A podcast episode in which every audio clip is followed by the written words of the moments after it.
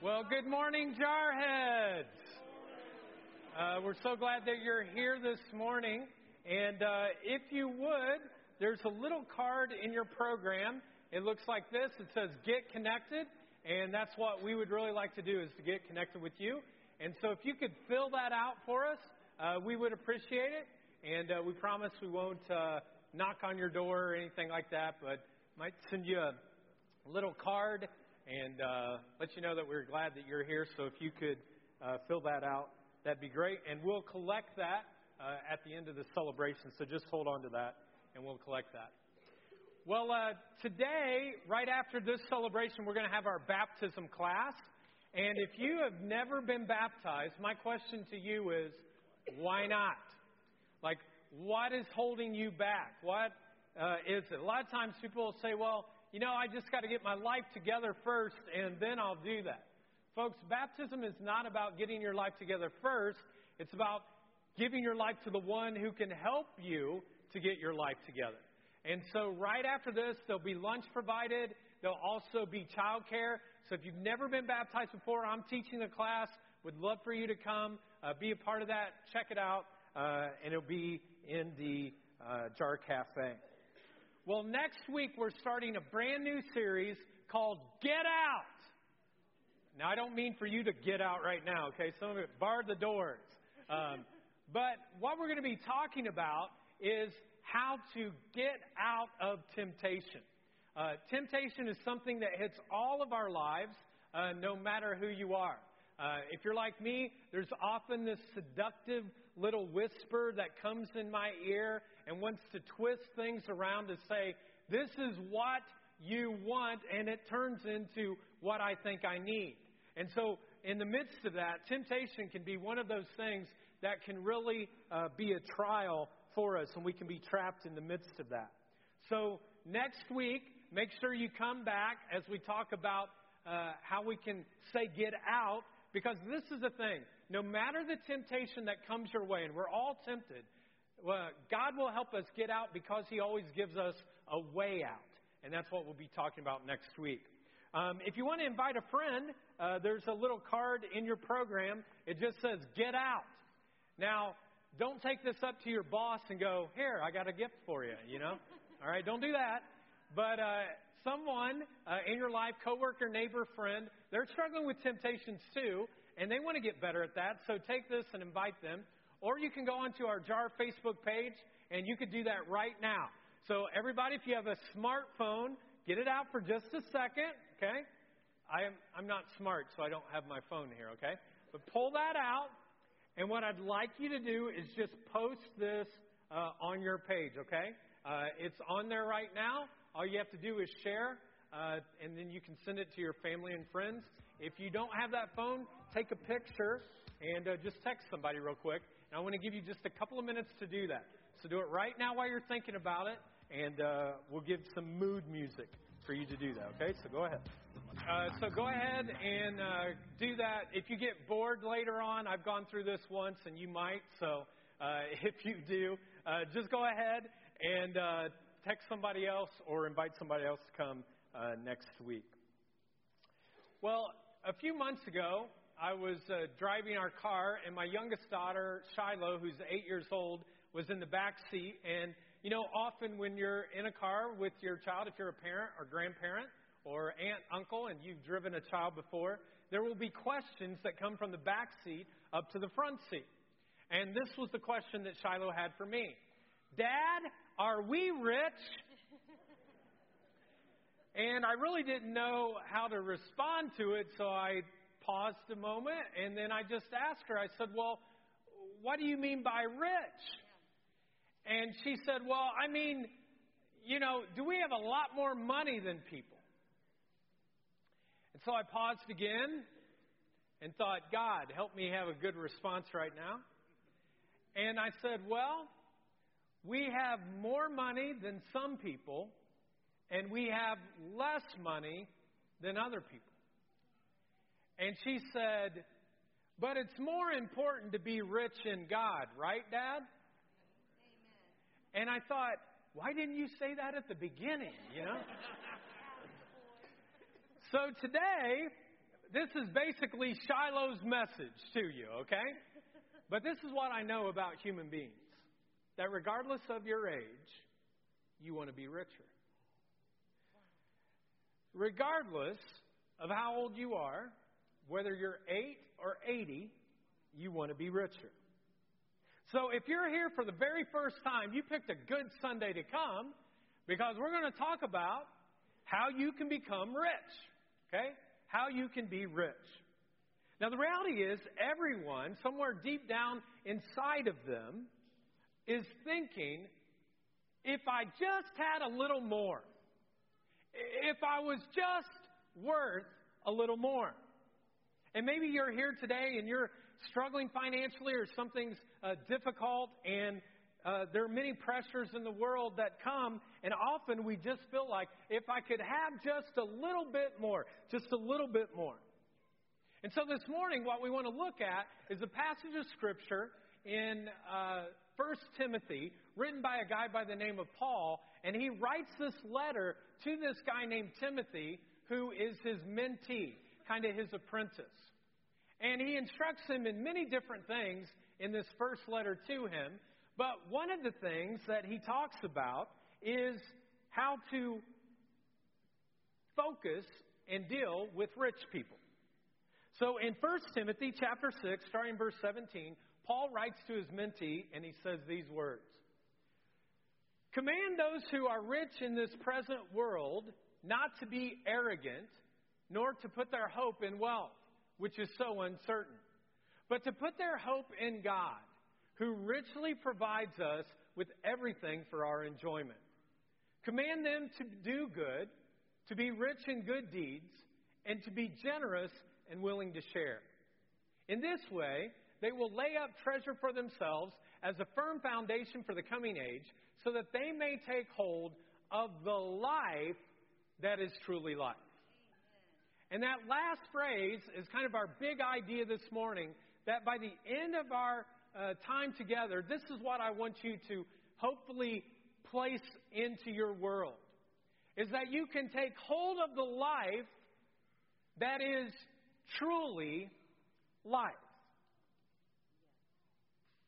You see, somehow there is this odd connection between what you do with your money and the kind of life that you experience. And Paul says, I pray that they may take hold of life that is truly life. What, what an inspiring phrase.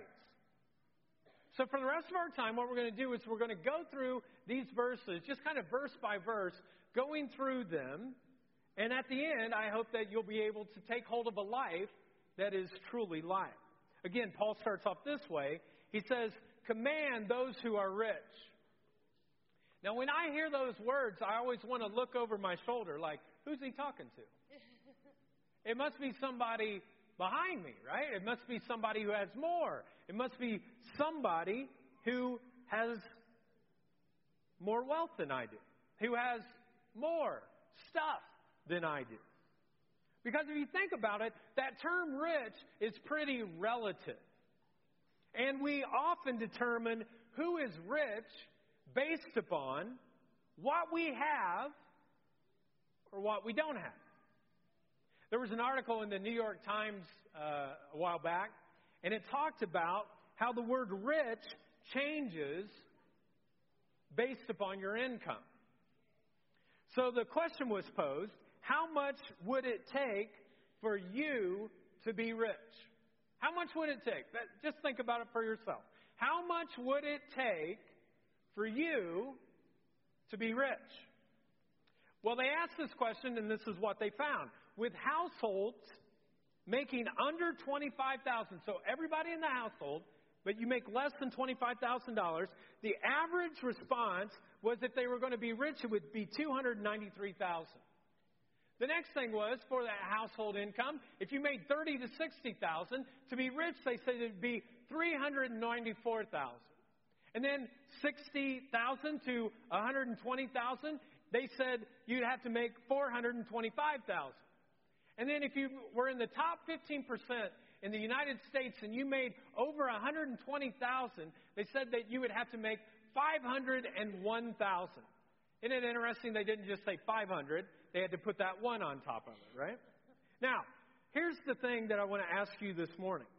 Does anyone see a pattern here? What's the pattern? Everybody thinks they need more to be rich.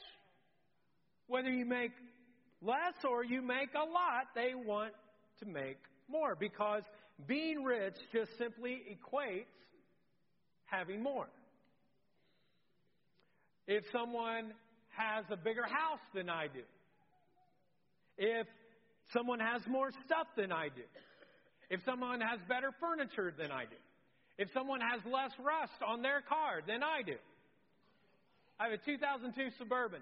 There's rust now on the bottom, and I see these new Tahoes and Suburbans that come up, and they're all nice, and I just get angry. But then I think this I'm not making a car payment. You know? And then I don't mind the rust. Get a spray can out, you know, spray it down there. So, this is what we kind of struggle with. That we think people are rich who have more stuff. People who have more Xbox games than I do. They're rich. Now, here's the truth about your income when it comes to the world. Because many times, all we do is we compare to our neighbors, people in our family, people in our community, but you really should think about the whole world. Because there's 7 billion people in the world, and there's only about 375 million in the United States. So let's look at your income compared to the rest of the world. Here it is. Your household income, if you made $1,500 last year, you're in the top 25% in the world. If you made more than 25,000 your whole household income, you're in the top 10% in the world. If you made more than $50,000 as a household, you are in the top 1% in the world. That's who you are. So, what does this mean? Well, I'll just start with me. I'm rich. I am. I don't like that word. It makes me uncomfortable. Makes me seem like I'm snooty. Makes me think that I'm one of those country club kids that you grew up, you know, in elementary and middle school and you tried to beat them up every time in the, you know, restroom or something. But here's what I know that's true. For most of you here, you're rich. If you made more than $1,500 last year, folks, you're in the top 25% in the world. That's who you are. If you just look at your income compared to the rest of the world, you're rich. Now, there is a reason why some of you right now are not crying out, Thank you, Lord. I walked in here today and I was so depressed and discouraged and overwhelmed, but Pastor Boy stood up there and said, You are filthy rich. now, why didn't you guys cry that out?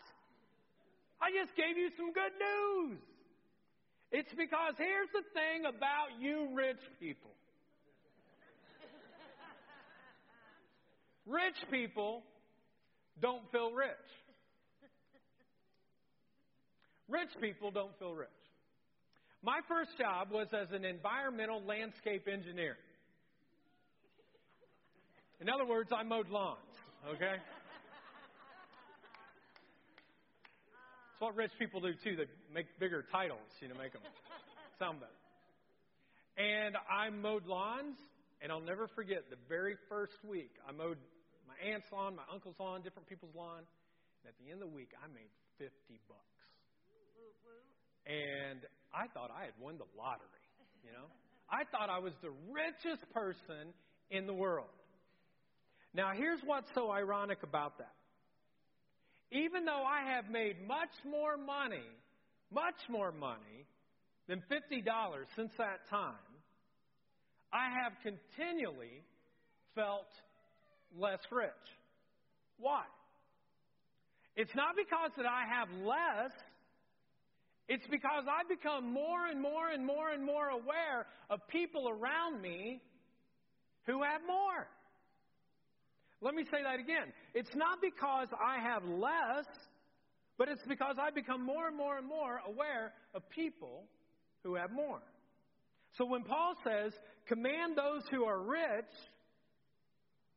that is why he's talking, I always think, to somebody else, to somebody with more. But the truth is this, folks, he's talking to me, and he's talking to most of us.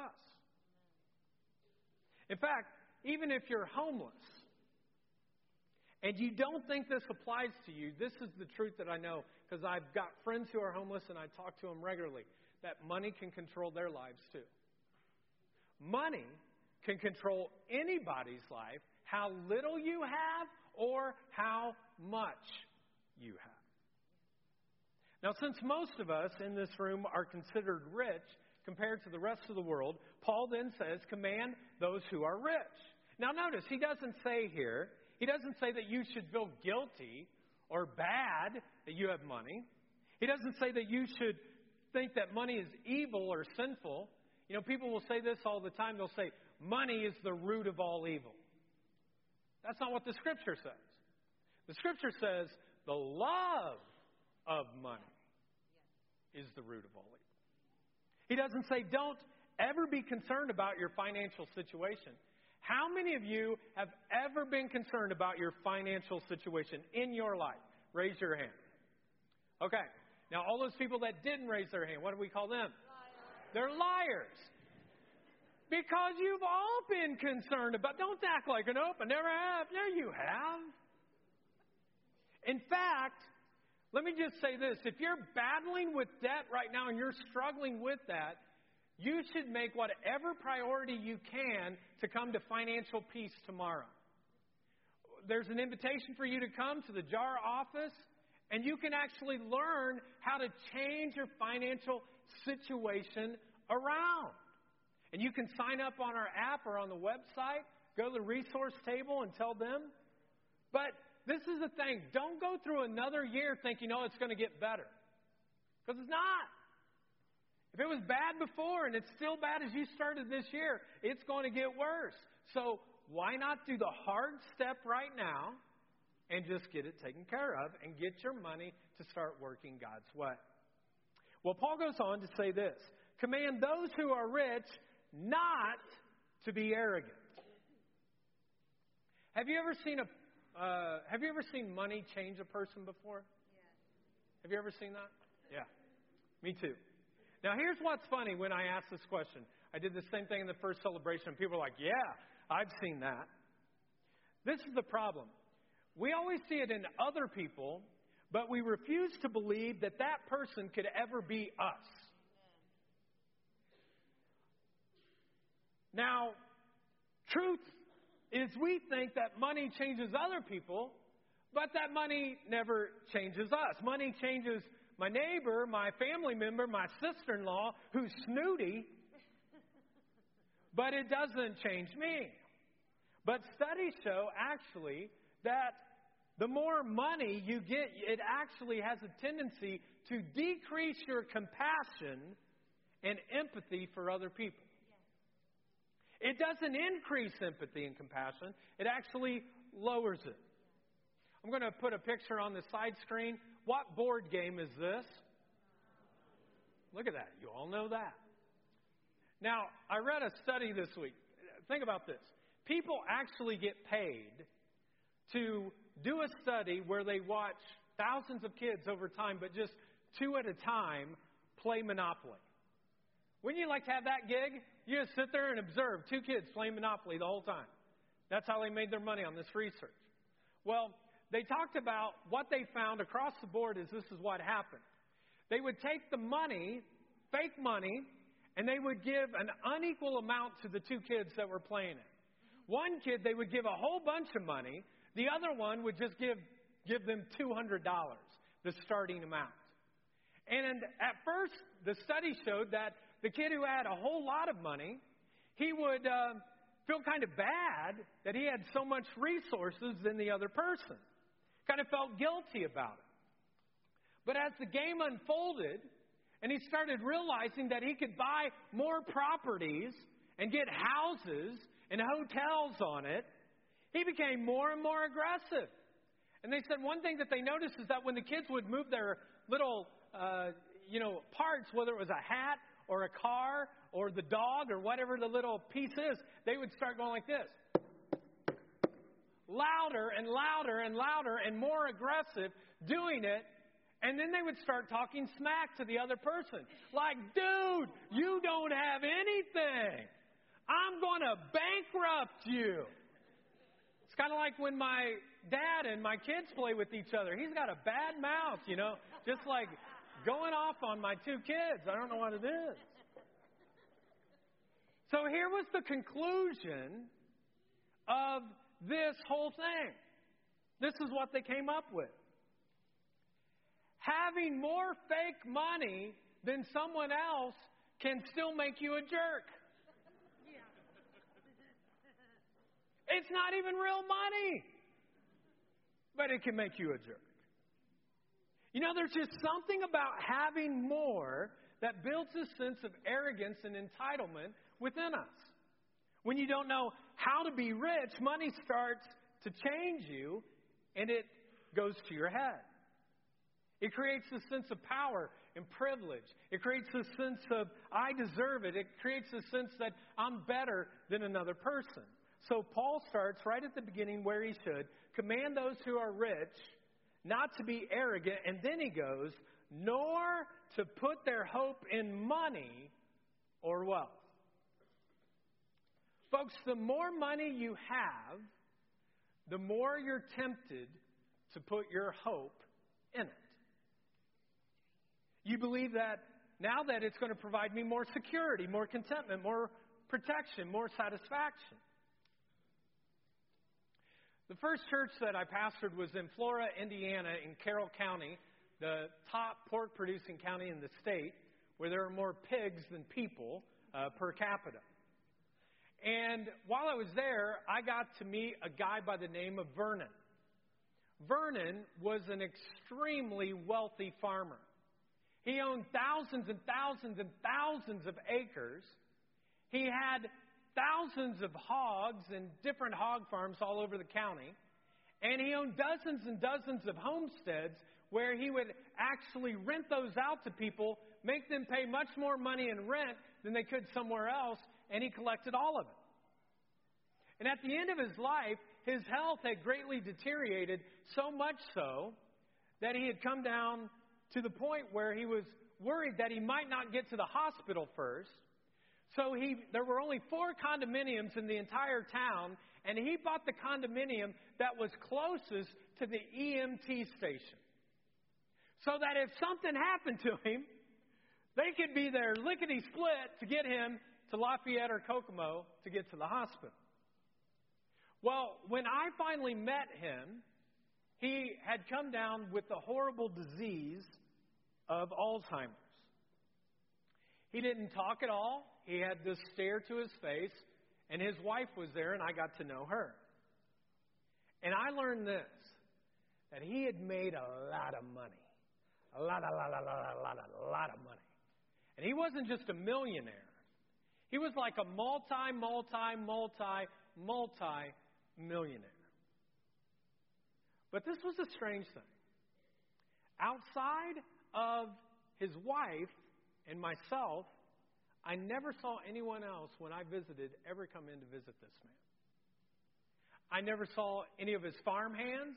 I never saw any of his employees, none of his renters. I never even saw any of his children or grandchildren. And I finally got to know his wife well enough to say, well, they don't come around because he neglected everyone else to become more rich. And I'll never forget that phrase. He neglected everyone else to become more rich. And one of the last times I visited Vernon, I looked at him and I had so much pity, and I thought to myself, you know, you did this life thing wrong. You didn't live the life that was truly life. Well, that was over 20 years ago. And I was young and I was dumb. And this is what I know now that over the past 20 years, there have been times in my life in which I have acted for moments just like Vernon. There are times that I have neglected my family so that I could work. There are times in which I'll be at home and I'm sitting on the couch, taking it easy, watching television, and then all of a sudden, World Vision comes on, or Feed the Hungry, or St. Jude's, and the first thing I want to do is change the channel because I don't want to deal with what's on the television screen. There are times in which people have come to me and they've asked for money, and because I've gotten burnt in the past, rather than listening to their story and asking God, God, how would you want me to give? These are all your resources, anyways. I just immediately say, no. There are times in which I'll come to an intersection, and this happened uh, several years ago, but I'll never forget this. I came up to an intersection, and there was a person that was holding a sign that said, homeless, anything would help. And I watched and I looked behind. I looked past the person to see the Mercedes that was driving right behind it. You see, folks, there are times in my life in which I forget.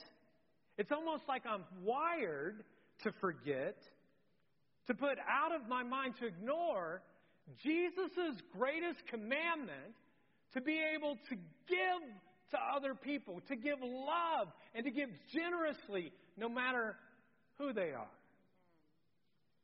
Folks, there's just something about money that leads us to believe, it kind of tempts us to believe, that our lives are going to be safer and more secure and happier and more content if we just have more. We think in our minds. My life will be more secure. My family will be more secure. My future will be more secure if I just had more money. And we give into this myth of more, that more would do that for me. And when we give into the myth, this is what we do we work longer hours and we spend less time with the people that we care for, and our relationships suffer. We make choices at work that we would never make on Sunday or any other day, but we make it there because we want to look good in front of everybody else. And we want to try to get that promotion. We cling tightly to our own resources and we stop being open handed, generous people to the people around us. And it's why people who make more, on average, tend to give less. The writer of Ecclesiastes put it this way, and it's so true. Those who love money never have enough. Those who love wealth are never satisfied with their income. Folks, what this means is that we have to confront this feeling that I don't have enough or I'm not satisfied. It's not necessarily a sign when you think that, when you feel that, that it's true. It's a sign that you love something more. And I've been there myself, and it's that you love the money. Now, today, regardless of where you're at in your financial situation, regardless of how little you have or how much you have, let me ask you this question. It'll come up on the side screens. You answer it. How much money would you need to secure your future against all imaginable possibilities? How much money would you need to feel secure, to feel protected? How much money do you need? And it's not only just money for you, but you need money for your family, for your kids, for your grandkids. What is it? How much? What's the number? You want to know the answer? More than I currently have. Isn't that right? No matter who you are, if I ask that question, you'd say, well, more than I currently have right now. Now, folks, here's the thing your money isn't the problem. What you believe about your money is the problem. Let me say that again. Your money's not the problem. What you believe about your money is the problem. It's the way that we count on it. We cling to it. We hold it tightly. We attach our hope thinking that it's the hope of the world. It's the way it tempts us to believe that we will, if we have enough of it, we'll have a perfect life. We'll have a better life. And it lies to you. Uh, it says things like this well, you know, if you just had it so much, it would be better there. And this is what I found in my own life. Once you get there, guess what? It's not enough. And so the road keeps on going longer because of there. You know, during seminary, I uh, had the opportunity to work as a chaplain at a hospital in Kokomo, Indiana. And I did it for a summer, and I worked in the oncology unit, the cancer center. And I mainly worked with terminally ill patients who had weeks or months left in their life. And let me tell you something in the midst of that experience, I never heard a single one of them say, you know what? I wish I would have just put more trust in money. I never heard them say that. I never heard them say, I wish I had put more of my life into accumulating more and more and more stuff. I wish I would have spent more. I wish I would have bought more. I wish I had more. I never heard any of those patients ever say that. Why? Because money can do a lot of things for you, folks. It can give you more choices. It can make things more convenient. It can open up doors. It can bring a certain feeling to your life. It can bring a sense of experience or pleasure or satisfaction that you will think will last forever. It can even bring a John Deere tractor combine to the parking lot of your funeral with all the bells and all the whistles that cost $400,000 when they pulled it up to Vernon's funeral. But you know what, folks? It didn't go with him. And his fields didn't go with him, and his hogs didn't go with him, and his homesteads didn't go with him. Money can give you provision, but it's not the provider. Therefore, it's deeply limited, and Paul says it's insecure. Now, some of you are sitting right now and you're like, oh man, this is the Sunday I picked to come. I don't like to talk about my future and like all this stuff with how much money and ah, I just don't know. Well, okay, let me just ask you this What's the most important thing in your life? Think about the things that are important in your life and what is it that money can do and what is it that money can't do. Money can't fix a relationship that is broken or a marriage that is on the rocks. It can't change the heart of a loved one or a child who has turned their backs against you. It can't heal your addiction or loneliness or despair. It can't put a John Deere combine in your coffin to take with you. So when you put your hope in money, you simply put it in the wrong thing. So what do we do? Paul says this Command those who are rich not to put their hope in money, which is uncertain, which is unreliable, which comes and goes, which doesn't care, but to put their hope in God, who richly provides us with everything for our enjoyment. But let me ask you this do you believe that? Like you can read that and you go, ah, oh, yeah, that looks good. I think that's it. But do you believe it? Do you believe that God can richly provide you with everything that you need? Do you believe that He's reliable? Do you believe that He cares? He's constantly thinking about you and He cares about you. Now, let me say this it's not easy to trust God. It's not. It's not easy to trust Him at all. I'm not saying that in our day, in Muncie, Indiana, where the poverty rate is close to 46%, and things are struggling around us, I'm not saying that trusting God is easy or simple. But just because trusting God may feel risky, it doesn't mean, folks, that you have a better long term option. Because you don't. Let me put it this way there's a little uh, scale in your program. If you could pull your program out, or you can do it on the app as well. But there's a little scale that's there, and there's a, two questions to this scale. The scale is from 0 to 10. And here's the first question How much does your money care about you?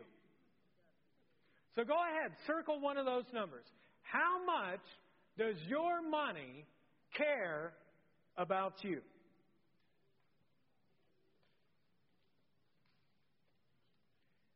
How many answered zero? Okay. Some of you didn't raise your hands. We'll talk to you afterwards, okay? Folks, on a scale of 0 to 10, your money cares about you zero, zilch, nada. It does not care about you at all. It doesn't care about your preferences for your life. If you get real sad, it doesn't care. It doesn't get sad with you. If you're mourning, it doesn't mourn with you. It doesn't care if you have a little or you have a lot in your bank account. In fact, it doesn't even care if some of your money's in another bank account with somebody else. It just doesn't care. Now, let me ask you a second question. Same thing there in your program or on the app. From zero to ten, how much does God care about you? Go ahead, write down a number. Be honest. Zero to ten, what does God, how much does God care about? Well, let me give you the answer. The answer is 10. Amen. Okay? Now, this is the truth that I know, though. Pastor Boy up there, you can say, oh, you're a 10, you know. But this is what I know. This week, some of you didn't think God cared for you much at all. And if you were honest, you might say it's a 1, it's a 2, maybe a 3. And you might have doubts and reservations, and you're struggling with something right now, and you even wonder, I don't even know if He cares. I don't know if He's going to provide. And you're wrestling with all of this. But wouldn't you be better off, folks, trusting someone who cares a little than who cares zero? Wouldn't you be better off trusting in someone who knows your needs? Wouldn't you be better off trusting someone who promises to provide for you? Wouldn't you be better off trusting someone who actually gave his own son, his own flesh and blood, who went to a cross and died upon it so that all of your sins could be forgiven and you could have a home in heaven. Wouldn't it be worth trusting that? Don't you think He could provide for you if He was willing to give His only Son? Would you not be better off trusting someone who's not a zero? I mean, maybe he's only a one or two or three in the sense that you think he cares for you. But I'm telling you this, folks, he's not a zero. See, in this passage, Paul is not telling us to choose less security, but I think what he's telling us is to choose the right security. He's inviting us to choose more of it. The kind of security that counts, the kind of security that is eternal, the kind of security that is with you no matter what you're going through, that gives you satisfaction and contentment and joy, regardless of the level of wealth that you have. He's inviting you to do the financially wise thing, and that is to turn to the one who can give you ultimate security. And here's the thing you have a choice. You have a choice, and it comes down to this question. It'll come up on the side screen. Will I put my trust in my riches or in the God who richly provides? Will I put my trust in my riches or in the God who richly provides?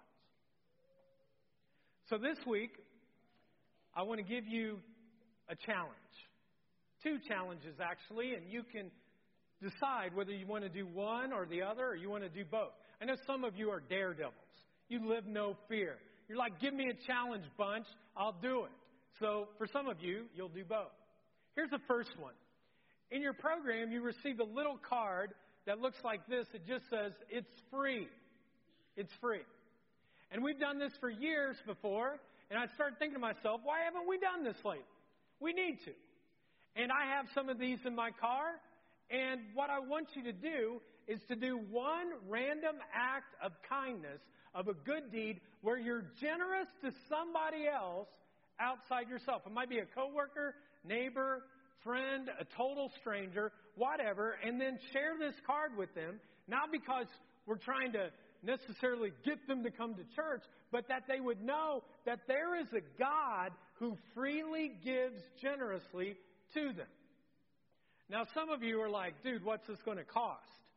Because, you know, I'm on a limited income. I don't know. What's it going to cost me? So I thought of some creative ways that would cost you $2 or less to be able to do this. So some of you may spend more than that, but you could do this. Take a coworker out to eat. This is how you do it for $2 or less. You buy the Subway sandwich and then you cut it in half. And you say, Here, here's your half. Okay? That's it. Now, here's the next one. Buy the coffee for the person behind you. Okay? Now, don't go to Starbucks because it's going to be more than two bucks, all right? Unless it's buy one, get one free or something. I don't know. Here's the next one. Pay for the person behind you at a drive through.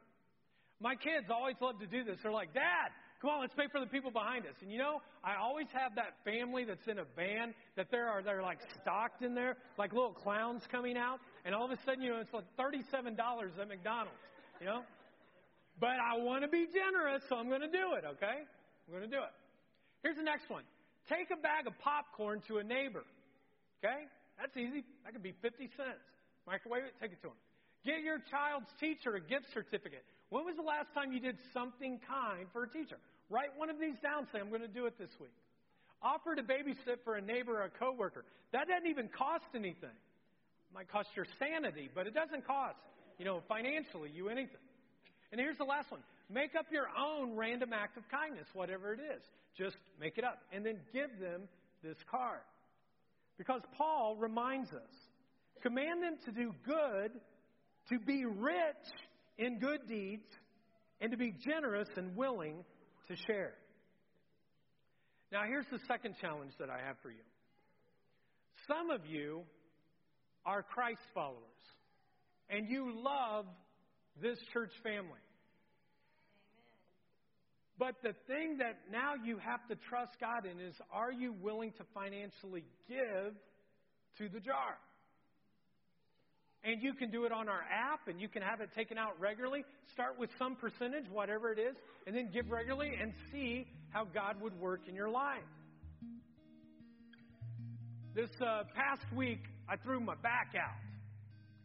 And you don't realize how tough I am, but I've got electrodes in my back right now, trying to keep some pain away. But in the midst of my back getting hurt, my uh, parents were kind enough to take the girls, and so they weren't at the house. And my wife had to work last night. And so I was at home all by myself. And at the end of the month, I always write the first check for the next month because I want our church to do well. I give the first of my gift on that last Sunday of the month so that it goes ready as the month begins. And I was sitting down and I was writing my check, and I still do checks. They have these little envelopes. I think I may be the only one that uses them, but if you're a check person, you can get them at the resource table too. Otherwise, you can do it on the app.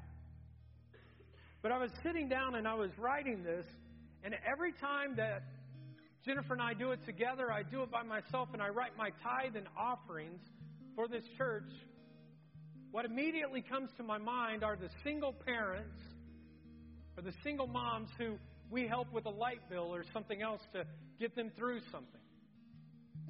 I think of some of the poorest kids in Jamaica who we provide some scholarships for.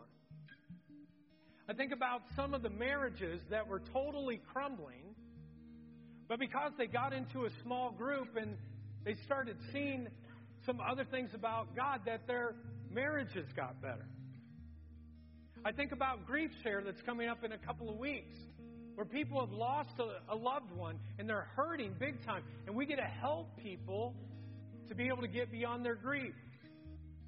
I think about the hundreds of people who have gone to celebrate recovery over the past 10 years and their hurts, habits, and hangups, they've turned it around and their life is different now because of that.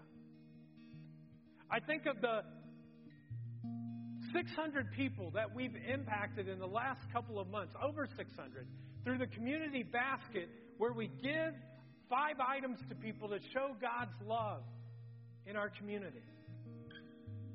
And I think about my two little girls that get to go up to Jar Kids each week and they learn more about Jesus and his love for them.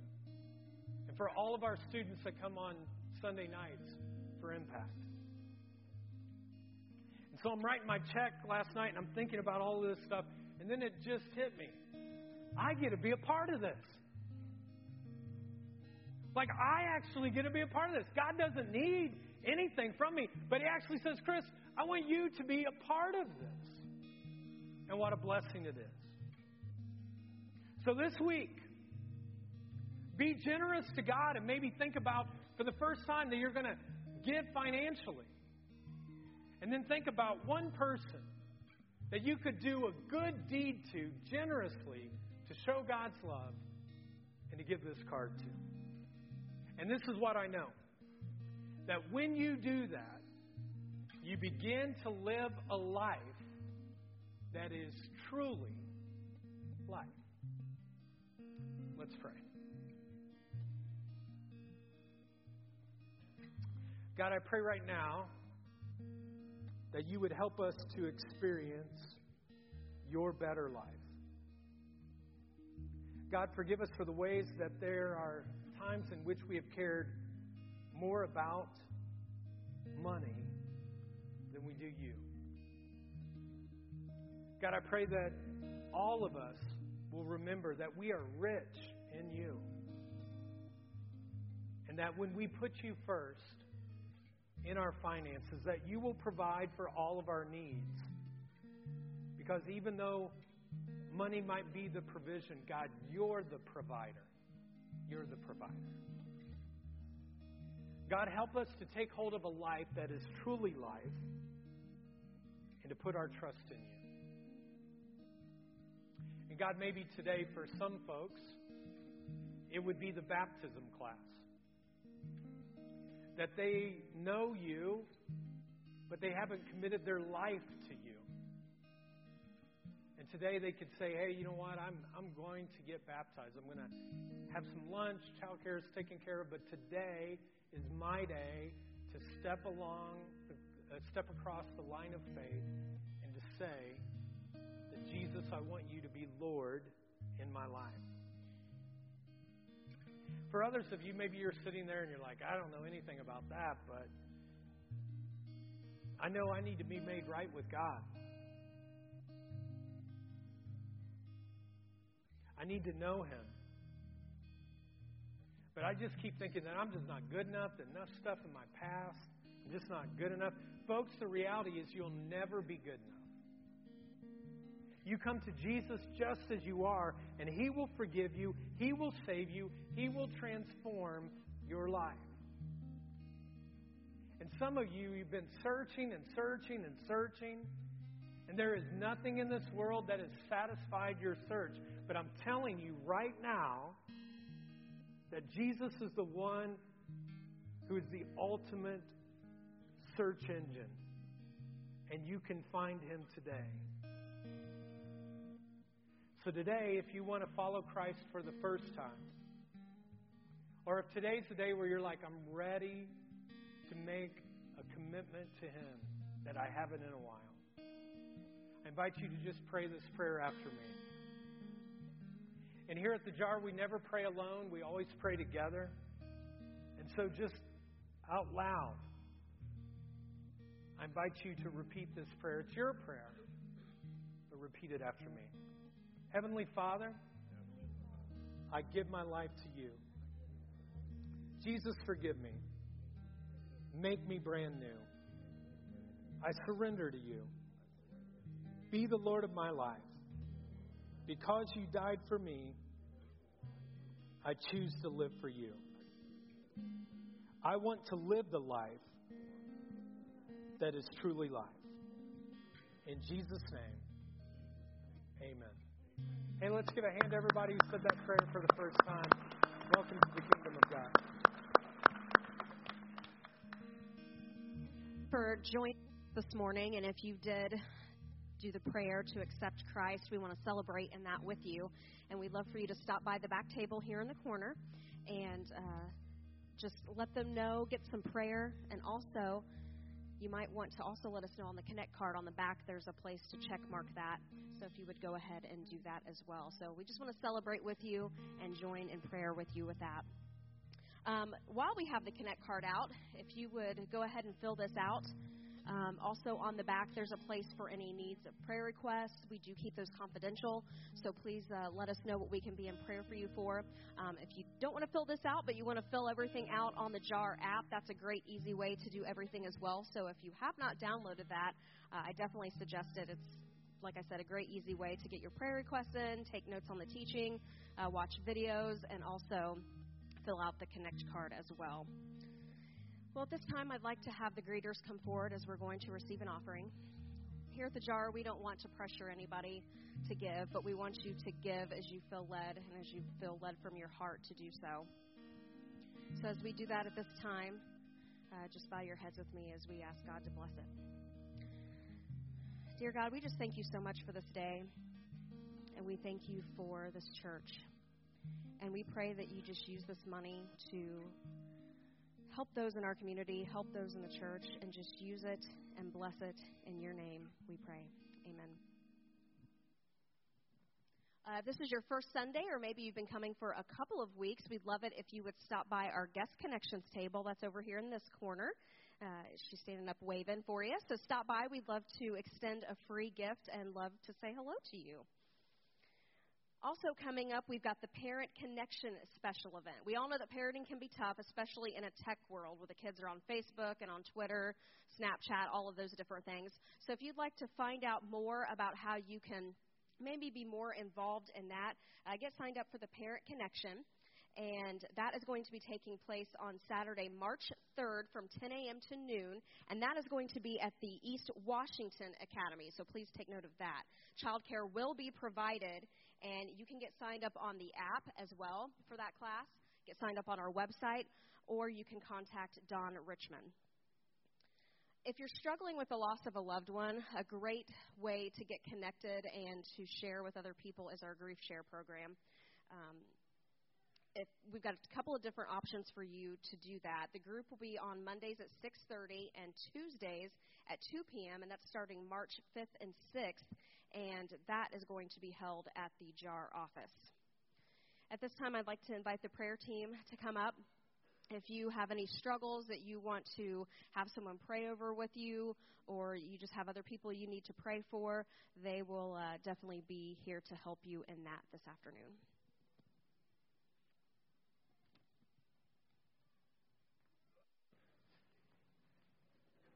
Getting old and a bad back do not go well together, okay? I can tell you. Um, hey, guys. So this week, it's your challenge. And you can go and you can do one kind act of generosity for someone. You do something kind and show them love and see what God would do with that. Let's stand.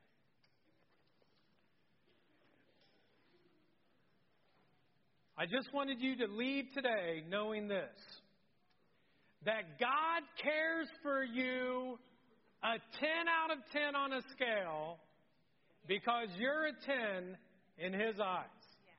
So, husbands, if you haven't told your spouse they're a 10, tell them. Wives, Tell them they're an 8.5. All right. Have a good week, everybody. Know you're loving this one.